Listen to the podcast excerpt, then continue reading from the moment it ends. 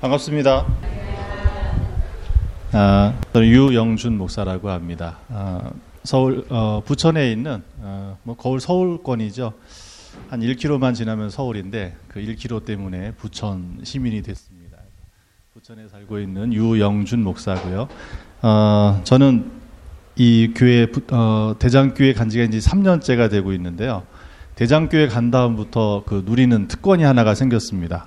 어, 교회 이름 들으시면 아시겠지만 어디를 가든 대장 대우를 받습니다. 대장 교회 담임 목사라고 하는 이유 때문에 어, 저희 동네 이름이 대장동이에요. 음, 김포항 바로 옆에 있는 어, 아직도 어, 농촌 그 풍경이 남아 있는 그런 곳에 제가 목회를 하고 있는데요. 어, 그곳에서 지금 목회하고 또 오늘 서인호 목사님은 어, 저 1년 선배님이시고요. 제가 제일 사랑하고 또 존경하는 어, 목사님이세요. 늘 소식이 궁금했었는데 한동안 졸업한 다음에 많이 끊겨 있었거든요. 아, 그러다가 이제 알게 돼서 아, 늘 아, 마음에 두고 있었던 선배님 중에 한 분이세요. 그래서 오늘도 이렇게 아, 이 교회 와서 같이 말씀을 나누게 돼서 너무 감사드리고요.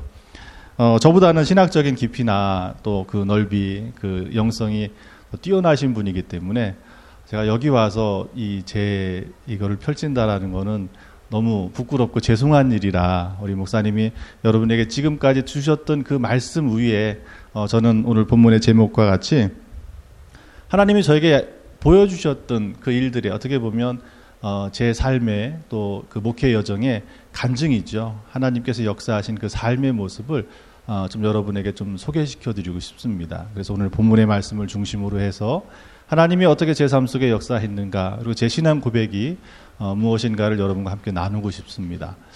어, 저는 신앙을 그렇게 생각을 합니다. 어, 오늘 교회 와서 예배 드리고 어, 돌아간 것이 그리고 내 삶 속에서 그냥 땀 흘려 일하는 것이 신앙의 삶이라고 생각하지 않고요. 어, 신앙이라고 하는 것은 그냥 삶입니다. 음, 앞에 다른 어떤 그 형용사나 아니면 다른 어, 단어가 붙는 것이 아니라 그냥 살아가는 삶. 음, 그것이 어, 어떻게 살아가느냐 예수님과 함께 어, 하나님을 향해서 살아가는 그 삶이라고 생각을 합니다. 재정종 와서 이제 그 목회를 하고 우리 성도님들과 함께 지나면서도 어, 같이 만들어가고 싶은 것이 바로 그거예요. 어, 주님 안에서 살아가는 삶, 주님 안에서 살아가는 그 삶을 어, 같이 어, 교회 안에서 그리고 교회 밖에서 동네에 살고 있는 이웃들과 함께 나누는 그런 삶을 살기 위해서 어, 그런 모습을 그런 가, 어, 말씀을 가지고 같이 나누고 있습니다. 그래서 저희 교회는 어, 네 가지 어, 삶의 그 모양을 어, 만들고 있어요. 하나는 말씀이고 그리고 기도고 그리고 고백이고 그 다음에 마지막은 실천할 수 있는 이 네 가지 주제를 가지고 어, 우리의 신앙의 모습들을 어, 교회에서 어, 활동들을 그렇게 하고 있습니다. 그 중에서 보면 오늘 말씀에도 보면 우리에게 그렇게 말씀하시거든요. 24절에 있는 말씀에 보면 어, 이는 땅의 모든 백성에게 여호와의 손이 강하신 것을 알게 하며 너희가 하나님의 어, 너희가 너희의 하나님 여호와를 항상 경외하게 하려 하심이라라고 말씀을 주고 계시는데 그 말씀 가운데 무엇을 말씀하십니까? 어, 길갈에 12개의 돌을 세우게 하시는 거였습니다. 그 돌은 어디에서 가져온 겁니까? 요단을 건널 때 하나님께서 그 요단강을 마르게 하시고 그 강을 가르시고 그 마른 땅을 걷게 하시고 그 강 중간에서 그 돌을 취해서 12개의 지파들을 자기들의 상징할 수 있는 기념물로 세우게 하셨고 그리고 나서 하나님께서 뭐라고 말씀하셨습니까? 21절에 너희 자손들이 그들의 아버지에게 묻기를 이 돌들을 무슨 뜻이 어, 무슨 뜻입니까라고 물을 때 이 이야기를 대답하라고 주신 말씀이었거든요. 이 말은 다른 이야기로 하면 지금껏 이스라엘 백성들이 애굽에서 나와서 그들이 하나님이 약속한 땅 가나안 땅에 들어갈 때까지 모든 과정들을 보면 자기들의 힘으로 자기들의 노력으로 자기가 가졌던 경험으로 자기가 그 모든 것을 겪고 만들어 온 것처럼 생각하지만 실제는 그런 것이 아니었거든요. 애굽을 나올 때도 하나님의 역사 때문에 나올 수가 있었고요. 또 40년의 광야의 시간들을 볼 때도 어땠습니까? 그들이 땀 흘려 수고해가지고 양식을 얻어서 그 40년을 살았나요? 그것이 아니었거든요. 40년의 삶은 하나님께서 전적으로 만나를 통해서 메추라기를 통해서 일용한 양식을 공급해 주셨기 때문에 그들이 그 땅에서 살 수 있었고요. 물이 없을 때, 쓴 물이 나왔을 때 하나님께서는 그들에게 물을 주셨고 또 그들이 가는 곳들마다 구름 기둥과 불 기둥을 통해 가지고 인도해 주셨던 하나님의 놀라운 섭리가 그 속에 있었거든요. 결국은 그의 삶을 보면 하나님께서 동행하시고 하나님께서 역사하셨고 하나님께서 우리의 삶 속에서 당신의 그 은혜를 그 은총을 그 사랑을 주셨기 때문에 그들이 그 삶을 살할 수 있었는데 그 이스라엘 백성들의 삶의 여정을 보면 어떻습니까? 그 하나님의 은혜가 아니라 불만이었습니다. 불평이었습니다. 자기의 필요에 의한 것이었습니다.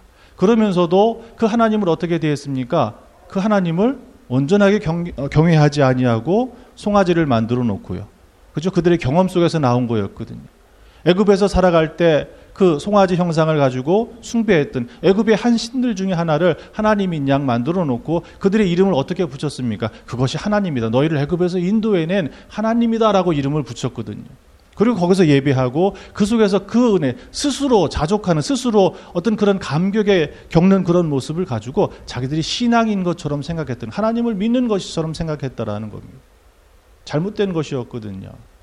그네들의 삶의 모습은 하지만 하나님께서는 그럼에도 그들이 당하는 고난 가운데 같이 하셨고 그들이 없어 불편했던 곳에 하나님이 같이 해 주셨고 그들이 배고파 괴로워할 때도 하나님께서 그 속에서 같이 하고 계셨다라는 겁니다.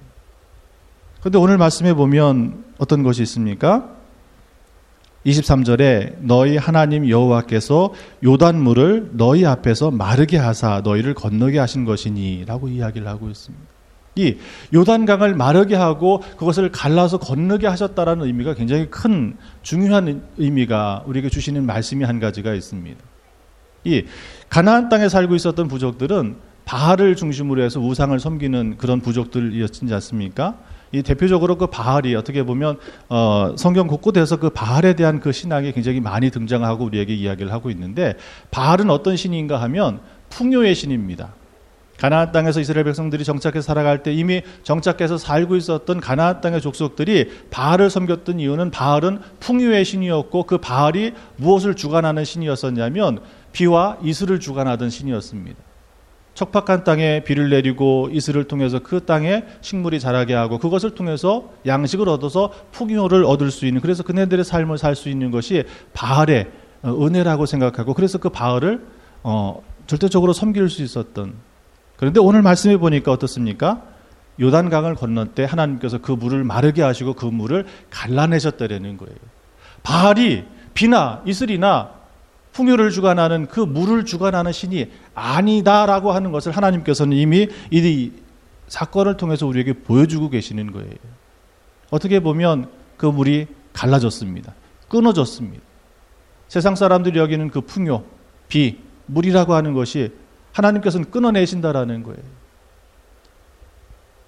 바알이 주관하고 있었다고 생각했던 것이 그것이 아니라 하나님께서 하나님께서 그것을 주관하신 분이라는 것을 이 요단강을 건너는 걸 통해서 마른 땅을 건너게 하시는 걸 통해서 요단강을 갈라내시는 것을 통해서 우리에게 이미 보여주고 계시거든요. 근데 우리는 지금 어떻게 살고 있습니까? 여전히 그 바알의 그 풍요에 우리의 필요를 따라가는 삶을 살고 있다라는 거예요.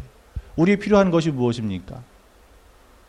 돈이고 또 사람의 지식이고 사람의 경험이었고 또 내가 가졌던 그러한 모습들을 하나님께서는 이미 아니다라고 우리에게 보여주고 있고 그 속에서 하나님께서 우리에게 어떻게 살아가야 되는지를 보여주고 계시거든요. 우리는 24절에 있는 말씀처럼 항상 하나님을 경외하는 하나님과 함께 살아가는 신앙의 삶을 살아가야 될 줄 믿습니다. 지금도 하나님께서는 역사하고 계십니다. 지금도 우리가 기도할 때 하나님께서는 우리에게 그와 같은 기적을 보여주신다는 거예요. 여러분 신약에 보면 예수님께서 풍랑을 잔잔케 하신 사건이 있었죠. 제자들이 그걸 보고 뭐라고 그랬습니까? 도대체 이 사람이 누군데 이 풍랑마저도 그의 말을 듣는지라는 거예요.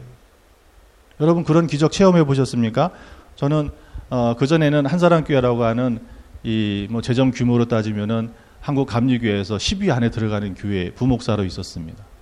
그리고 어, 그 부목사들 중에서도 이 좀이 이 급이 달랐어요. 어, 담임 목사님 옆에서 가장 측근해서 비서로 또 그분의 모든 일을 같이 했던 목사였, 목사였으니까 뭐 하고 싶은 거 얼마든지 할 수 있었죠. 뭐 재정 걱정할 필요 없었고 사람 걱정할 필요 없었고 그렇게 풍요로운 속에서 목회를 경험하면서 살았었는데 이 대장동이라고 하는 대장교회에 딱 오니까 아무것도 없는 거예요. 지금도 어 저희 이제 예배 드리면 오늘도 어 예배 드렸다고 이제 저한테 연락이 왔는데 한 35명 정도 모이셨대요. 담임 목사가 안 보이니까 또 한두 분이 이렇게 좀 빠져나가신 것 같아요. 지금 한 40명 정도 이제 저희가 예배를 드리는데 저 갔더니 30명 교인들이 앉아 있었습니다. 그 중에 반이 어 거의 뭐 80대 중심, 그다음에 70대 그리고 이제 나머지 반이 학생들하고 이제 그 어 약간 어 뭐 한 50대, 60대 정도 되시는 분들, 그러니까 어, 어르신들 주축인 교회예요.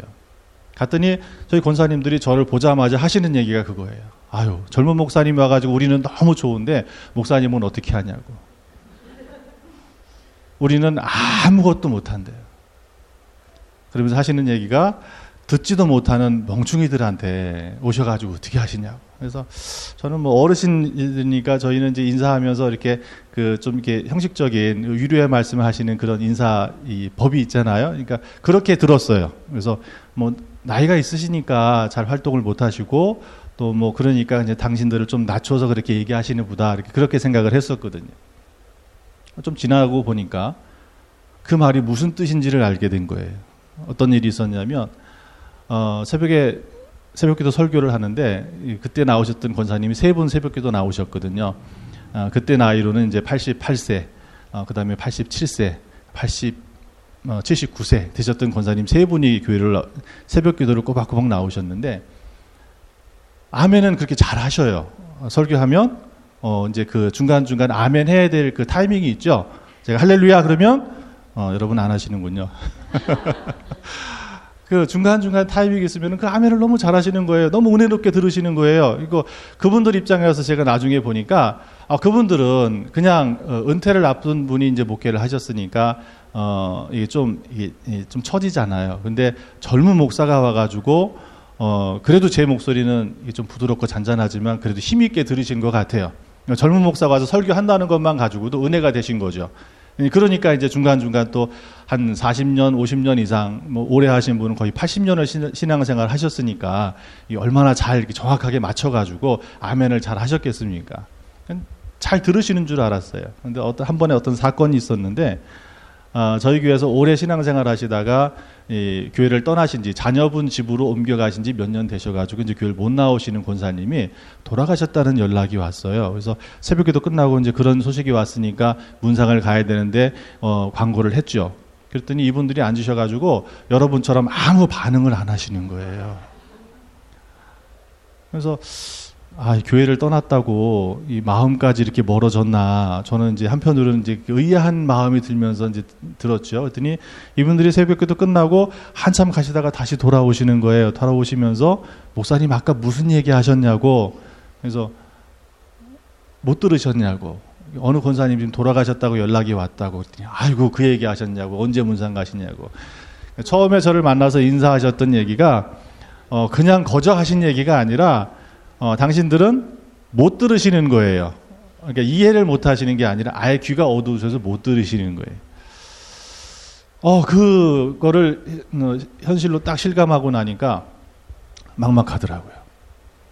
전에 있던 교회에서는 뭐 새벽에 나가면 저녁 뭐 10시, 11시 들어가서 또 새벽에 나와서 그렇게 바쁜 생활을 했었는데 그러면서도 뭐 재정이나 뭐 인적 자원이나 뭐 원하는 필요한 일을 다 할 수 있었는데 여기 딱 와서 어, 정말 그분들이 인사했던 그 인사가 현실로 딱 제 마음 속에 제 어, 모습 속에 들어오는 순간 그때부터 모든 것이 막히기 시작하는 거예요. 야, 아직 50도 안 된 사람이 여기 와가지고 이제 바라볼 수 있는 것은 어, 저희 그 마을이 저희 동네가 어, 개발 예정 지역에 예전에 마을이 세 개가 있었는데 두 개 마을은 20년 전에 공항 김포공항이 확장되면서 이주를 시켰거든요. 그리고 한 마을만 저희 마을만 남았던 거예요. 그리고 8년 전에도 이제 개발한다고 그래서 이제 개발 제한국을 풀었거든요.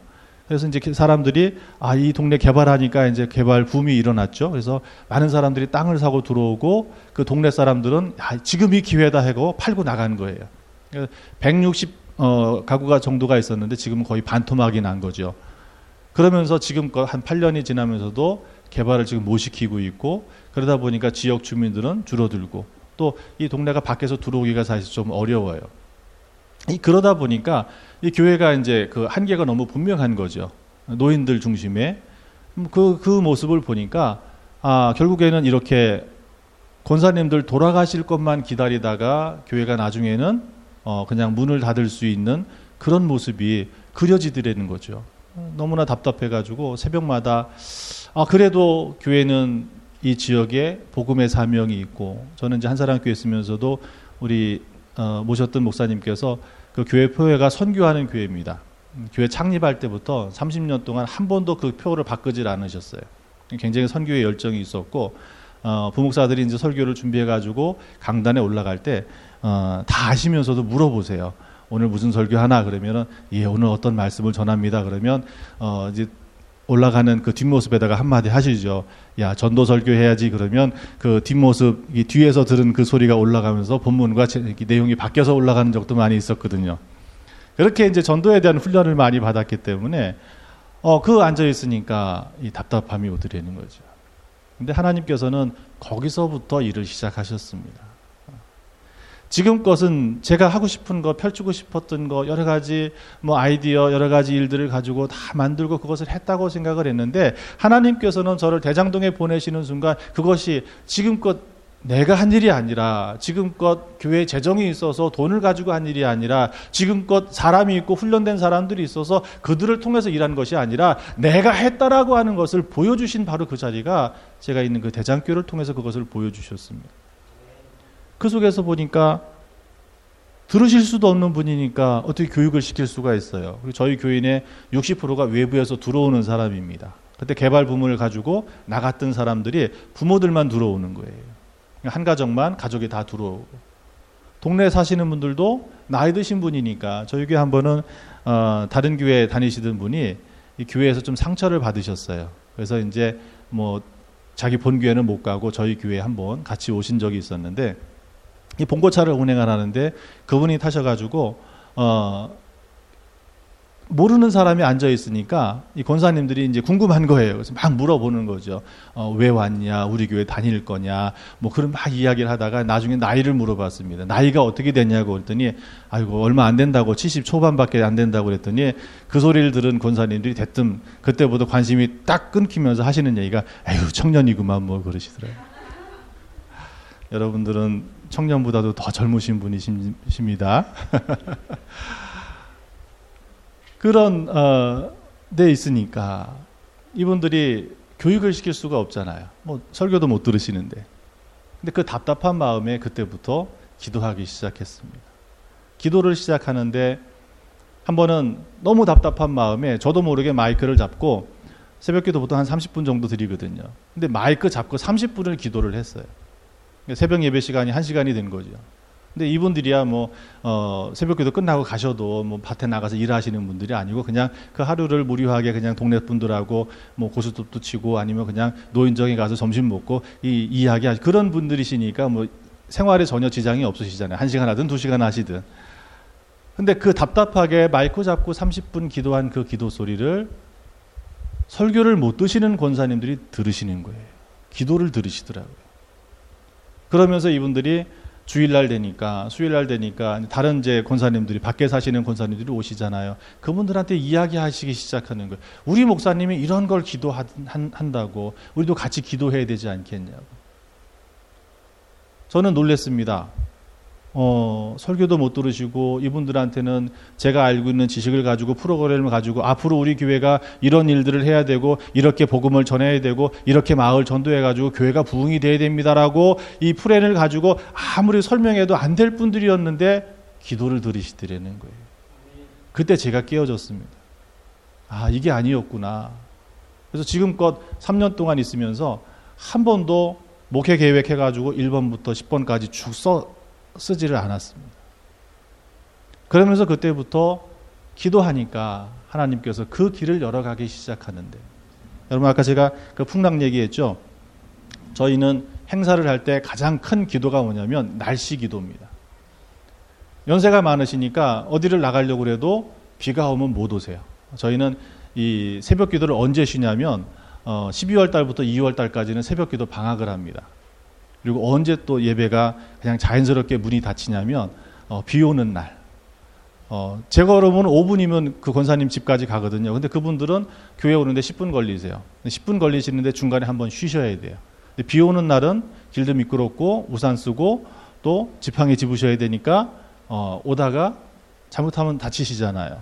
그러니까 비가 오면 자연스럽게 그냥 목사님 비 오는 날은 저희 새벽 기도 못 가요 하시는 분들이거든요. 그러니까 어디 무슨 행사를 하려면 가장 큰 기도가 날씨 기도입니다. 날씨 기도를 하는데 어, 저희가 한 번은 이 노인 성교학교를 준비를 해서 했습니다. 노인 성교학교 준비를 하는데 그 기도하는 내내 가장 중심이 되는 기도는 뭐냐면 하나님 그날의 날씨, 그날의 날씨. 그래서 그 노인 성교학교 중에 이제 한 번은 야외 나게 이제 소풍을 가기로 했는데 이분들이 연세가 많으시니까 어디 뭐 제가 오기 전에 그 전임 목사님도 거의 뭐 7, 8년 이상을 밖에를 못 나가셨더라는 거예요. 그래서 그런 이제 이 서운함이 있으시더라고요. 그래서 이번에 가자고. 음. 그래서 아주 용기 있게 가자고 해놓고서는 걱정이 날씨죠. 음. 날씨가 나쁘면 못 나가시니까. 그래서 그날부터 기도를 하는데 어, 일기예보를 보니까 일주일 전부터 그냥 계속 우산이에요. 계속 비, 비, 비, 비. 그럴 수밖에 없는 게 그 기간이 장마 기간이었거든요. 이뭐 봄 농사 기간이 끝나고 이제 가을 농사 전에 그 중간에 해야 되니까 장마 기간에 날씨는 계속 그 우산 우산 우산 우산 쭉 돼 있는데 그래도 믿음을 잃지 않고 하나님께서 분명히 우리 권사님들 지금껏 하지 못했었던 그 일 가운데 그리고 동네 교회 이제 떠나셨던 분들 또 이 안 나오시는 분들한테 그런 기회를 통해 가지고 같이 어, 어떤 그런 복음의 장으로 만들기 위해서 이 마련한 거기 때문에 하나님 여기가 전도할 수 있는 우리가 교회가 이 마을에 조금 더 들어갈 수 있는 그런 좋은 기회가 될 수 있는 이 복음을 전할 수 있는 기회가 되니까 그래서 날씨를 위해서 기도했는데 일주일 전부터 계속 우산 우산 우산 하니까 얼마나 그 마음이 답답하겠습니까? 또 젊은 목사가 맨날 아침에 그냥 그 날씨를 위해서 기도하고 있으니까 권사님들은 속이 타죠. 말은 못 하고 목사님 비 온다는데요. 말은 못 하고 쭉 가는데 하나님께서 정말 놀라운 것은요. 그 우산이 하루가 지날 때마다 하나씩 바뀌어가는 거예요. 구름으로 해로, 구름으로 해로 바뀌어가는 거예요. 마지막 약속한 날도 그 날도 비가 오기로 되어 있었는데 비가 오질 않은 거예요. 그리고 가서 어, 날씨를 어떻게 기도했냐면 뭐 비가 안 오면 여름이니까 뭐 엄청나게 덥지 않습니까? 저희 오기 전 일주일 전에 그렇게 덥다고 하셨는데 아마 그 정도 더위가 한국은 계속 지금 되고, 되고 있거든요. 근데 비가 안 오는 게 또 문제가 아니라 그렇게 더우면 또 나가서 활동을 못 하잖아요. 그러니까 어떻게 기도를 했냐면 하나님 구름을 주셔가지고 그 뜨거운 해를 막아주시고 그 뜨거운 여름인데 이 불가능한 기도를 하는 거죠. 이 가을날 봄 날씨처럼 선선한 바람이 불어서 땀 흘리지 걸어 다녀도 땀 흘리지 않게 비는 안 오고 이게 가, 불가 이 가능하겠습니까? 이게 좀 요구가 너무 좀 지나치죠. 그런데도 그렇게 기도했는데 그날 하나님께서 날씨를 그렇게 해주셨어요. 일산 호수공원을 한 바퀴 도는데 권사님들이 그렇게 이런 날씨 처음이라고 다른 사람들은 비가 올 듯 안 올 듯한 그런 날씨거든요. 그런데 선선한 바람으로 전혀 더위를 느끼지 않고 돌고 또 다른 곳에 가서 재미나게 권사님들이 그걸 구경하고 그 안에서 정말 하나님이 창조하신 그 속에서 자유를 기쁨을 정말 그 은혜를 다 만끽하셨거든요. 그럼 가면서 하는 얘기가 그거예요. 이 교회 처음 온 분들, 오래간만에 온 분한테 우리 목사님이 이렇게 기도해가지고 날씨가 이렇게 기도한 대로 됐다고. 이거 하나만 가지고도 복음이 전해진 하나님이 살아 역사하시는 모습을 교회 동네 분들한테 말할 수 있는 게 되잖아요. 근데 큰일이 났습니다. 3시 5분이 됐는데 빗방울이 똑 떨어진 거예요. 본사님들이 그렇게 자랑했던 일인데 큰일 난 거 아닙니까? 야, 어떻게 하냐. 시계를 보니까 3시 5분이더라고요. 그때 제 마음에 탁 생각난 것이 제가 기도를 어떻게 했냐면 3시까지 저희가 3시에 돌아올 겁니다. 그랬거든요. 빗방울이 똑 떨어지는 순간 아, 야 시간 지났다라는 거 하나님이 저에게 사인을 주신 거죠. 그래서 이 권사님들한테 빨리 가셔야 된다. 우리 약속한 시간 다 됐다고. 그래서 막 차에 태워서 이제 어, 교회로 다시 돌아오고 마지막 제일 먼 곳에 계신 분이 한 40분 차를 타고 가야 되는데 그분 내려드리고 다시 돌아오는데 그때부터 이 굵은 장맛비가 막 쏟아지기 시작한 거예요. 그걸 체험하고 나니 하나님이 얼마나 우리의 기도 어떻게 보면 어, 다른 사람들이 볼 때는 에이 뭐 그럴 수 있지 할지 모르겠지만 저희는 그것을 위해서 기도하고 그 속에서 권사님들이 주 안에서 은혜 하나님의 역사하심을 체험하고 또 그것을 통해서 주변에 믿지 않는 사람들에게 또 오랫동안 신앙을 쉬었던 사람들에게 하나님께서 우리의 기도를 들으시고 이렇게 응답하시고 이런 좋은 시간 행복한 시간을 가졌다라고 하는 고백하는 그 고백 하나가 복음을 전해지는 정말 놀라운 일이 되지 않았습니까? 성경에 나오는 그 예수님께서 풍랑을 잔잔케 한 것이 예수님만 하신 것이 아니라 지금도 그 주님이 우리가 기도할 때 함께 계시더라는 거예요. 이것이 신앙의 삶이거든요. 내가 한 것이 아니라 하나님의 나와 함께 하실 때 되거든요. 근데 우리는 어떻게 생각하고 살고 있습니까? 바알처럼 그 하나님을 대하는 거예요. 바알이 무슨 신이라고 그랬죠? 풍요의 신이라고 그랬잖아요. 그가 주관하는 게 뭐라고 그랬습니까? 비와 이슬이라고 그랬지 않습니까? 근데 우리는 하나님을 그렇게 마치 자판기에 내가 필요한 것을 집어넣고 눌렀을 때 나와야 또 지금껏 우리 한국 교회가 우리 성도들에게 가르쳤던 건 뭐예요? 축복이라고 하는 그 이름 속에서 예수 믿으면 잘 된다, 병 고쳐진다, 예수 믿으면 행복해지고 즐거운 것이다라고만 가르쳤지 정작 고난 가운데 우리와 함께 하셨던 그 하나님. 수고하고 무거운 짐진들을 찾아서 나에게로 와라. 내가 주는 평안은 세상에 주는 평안과 다르다라고 말씀하셨던 그 주님의 그 우리를 간절하게 부르셨던 그 음성. 내가 말할 수 없는, 기도할 수 없는 그런 고난 가운데 있어서도 나를 위해서 내가 죄 가운데 떨어져서 세상 가운데 방황하고 있을 때 말할 수 없는 탄식으로 기도하셨던 그 성령님의 그 음성. 우리는 바라볼 때 어떻습니까? 고난 가운데 처할 때. 욥기를 보면 42장 가운데 40장이 고난의 이야기거든요.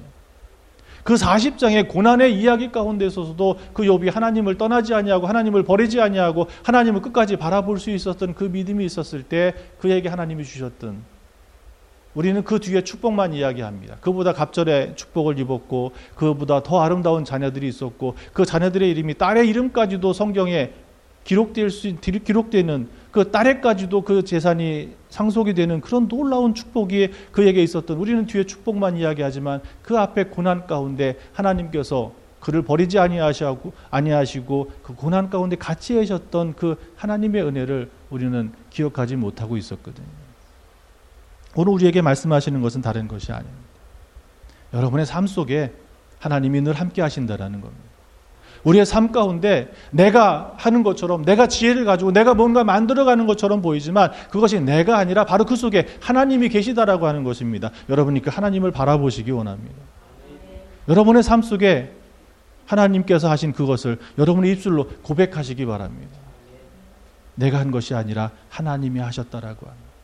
복음서에 나오는 제자들의 모습과요. 사도행전에 나오는 제자들의 모습을 보면 너무나 다릅니다.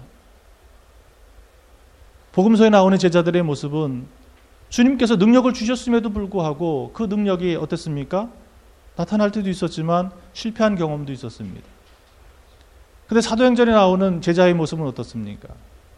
자기가 능력을 행하고도 뭐라고 얘기합니다. 뭐라고 얘기하고 있습니까? 내가 한 것이 아니라고 얘기하지 하지 않습니까? 누가 했다고 그럽니까? 너희들이 십자가에 못 박여 죽인 바로 그 예수가 바로 이 안진병이를 일으켰다라는 거예요. 사도행전에 나오는 그 제자들의 모습이 왜 그렇게 달라졌습니까? 그것은 다른 것이 아니라 그들 안에 성령께서 임재하시고 그들 마음 중심에 하나님이 함께 살아가는 삶을 고백하고 있었기 때문에 그렇기 때문에 그들이 순교지에 베드로는 거꾸로 자기의 몸을 십자가에 던지면서까지 마지막까지 제자들의 모습을 보면 그들이 복된 삶을 산 사람이 어디 있습니까? 다 고난 가운데 순교하지 않았습니까? 근데 왜 그들이 자기의 목숨을 그 속에 던질 수 있었겠습니까? 주를 만나고 그 안에 성령이 함께 하시고 오늘의 이 고백처럼 끊임없이 하나님께서 하고 계시다라고 하는 그 고백이 있었기 때문에 바알을 바라보는 것이 아니라 하나님이 요단강을 가르시면서 우리에게 보여주셨던 표적으로 보여주셨던 그것을 바라보면서 그들이 하나님과 함께 동행하는 삶을 살았기 때문에 그들이 그런 자기의 목숨을 자기의 고난을 담보하면서까지 그네들의 삶을 살아갈 수 있었지 않겠습니까? 바로 그런 삶이 우리의 삶이 되어지게 될줄 믿습니다. 여러분이 교회 안에서 위로받고 은혜 받고 하나님께 주신 능력을 받았다면 이제는 저 문을 열고 나갔을 때 여러분이 신앙의 언어를 잃어버리지 마시고요. 여러분의 신앙의 삶이 그냥 내 삶이 하나님과 동행하는 삶의 자리가 여러분의 삶이 되어야 될 줄 믿습니다. 내 느낌으로 느껴지지 않는다고 해서 하나님이 안 계신 거 아니거든요. 내 삶 가운데 막 초대교회에 나타났던 그런 기적 같은 일이 나타나지 않는다고 해서 하나님이 안 계신 거 아니거든요. 그럼에도 하나님께서는 나와 함께하고 계십니다. 우리 어제 선배님하고 이야기하다가 음, 그런 아주 멋있는 이야기를 들려주시더라고요. 길은 내 뒤에 나는 것이라고. 근데 우리는 어떻게 보고 있습니까? 난 길을 쫓아가려고 하지 않습니다. 그러면서 늘 시온의 대로를 주장하지 않습니다. 독일 와가지고 제가 그래도 미국에서는 좀 알아주는 사람입니다. 미국에 공항에 딱 내렸더니 저를 다 알아보고 미국 사람들이 저를 다 반갑게 맞아줘요. 근데 좀 이 사람들이 착각을 하더라고요. 제가 기계 유시거든요. 근데 하와이 유신 줄 알고 하와이유 하와이유 하는 거예요. 독일 사람들은 저를 보면서 그냥 뭐 알루라고 하나요? 음. 전혀 엉뚱한 사람으로 알아보더라고요. 그래서 좀 제 지경을 좀 넓혀야겠구나 그런 생각이 들었는데 농담이고요. 어, 한국에서는 내비게이션이 잘 돼 있으니까 뭐 저희 말로 돼 있으니까 다 그 쫓아가잖아요. 독일 와서 지금 렌트카를 가지고 다니고 있는데 어, 저희 아들이 구글 맵을 가지고 GPS를 가지고 어, 길을 찾아서 이제 다니고 있어요. 저한테 많이 혼나죠. 왜 늦게 가르쳐 줬냐고. 어, 이제 뭐 한국 내비게이션하고 좀 다르니까 이게 좀 연결이 잘 늦게 되면 길이 지나고 뭐 안내를 하니까 그럴 수밖에 없죠. 그러다 보니까 그런 속에서 제 마음속에 드는 것이 아, 내가 주님과 동행하는 삶이 다른 것이 아니라 GPS라고 하는 지도라고 하는 그것이 하나님의 말씀이고 그 하나님의 말씀을 보고서 계속해서 그 길을 내가 가고자 하는 그 목적지를 걸어갈 때 중요한 것이 GPS가 연결이 안 되니까 하나님의 은혜가 내가 성경을 붙들고 있지만 나에게 주신 말씀이라고 그것을 붙들고는 있지만 하나님의 은혜가 계속해서 하나님과 영적인 관계가 소통이 원활하게 되지 않으니까 사인이 늦게 오는 거예요. 그죠? 지나간 다음에 알게, 알게 될 때도 있고. 그래서 돌아서 다시 그 길로 가야 될 때도 있고. 때로는 급하게 방향을 틀어야 될 때도 있고. 그런 일들이 생기더라는 거예요. 여러분들이 세상 속에서 살아가는 삶은 다른 것이 아닙니다. 제가 처음 우리 교회에 말씀드린 것처럼 하나님의 말씀이 여러분의 삶의 지도가 되어야 되고요. 기도는 그 길을 쫓아가는 데 있어서 그 신호가 끊기지 아니하고 계속 되어져야 되고요. 그것이 무엇으로 나타납니까? 여러분 같이 모여 있는 성도들 간에 여러분의 죄를 고백하고 여러분의 믿음을 고백하고 그것을 통해서 내 삶을 내가 이렇게 살아가겠노라고 결단하고 헌신하고 그것을 실천하는 속에 여러분의 세상 속에서 살아갈 때 여러분이 만나는 직장 동료가 여러분이 살고 있는 여러분의 이웃이 여러분이 대화하고 있는 그 누군가에게 그렇게 그리스도의 사랑을 복음을 증거하고 사랑을 실천하는 자리에 있는 것이 우리의 삶의 모습이 아닌가 싶습니다. 그런 은혜가 여러분 안에 있기를 소망합니다. 그래서 여러분들에게도 이와 같이 믿음의 표징을 그 돌을 여러분의 삶 속에 세워두시기를 축원합니다.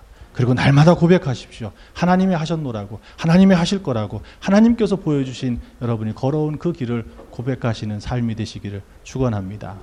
감사합니다. 기도하겠습니다.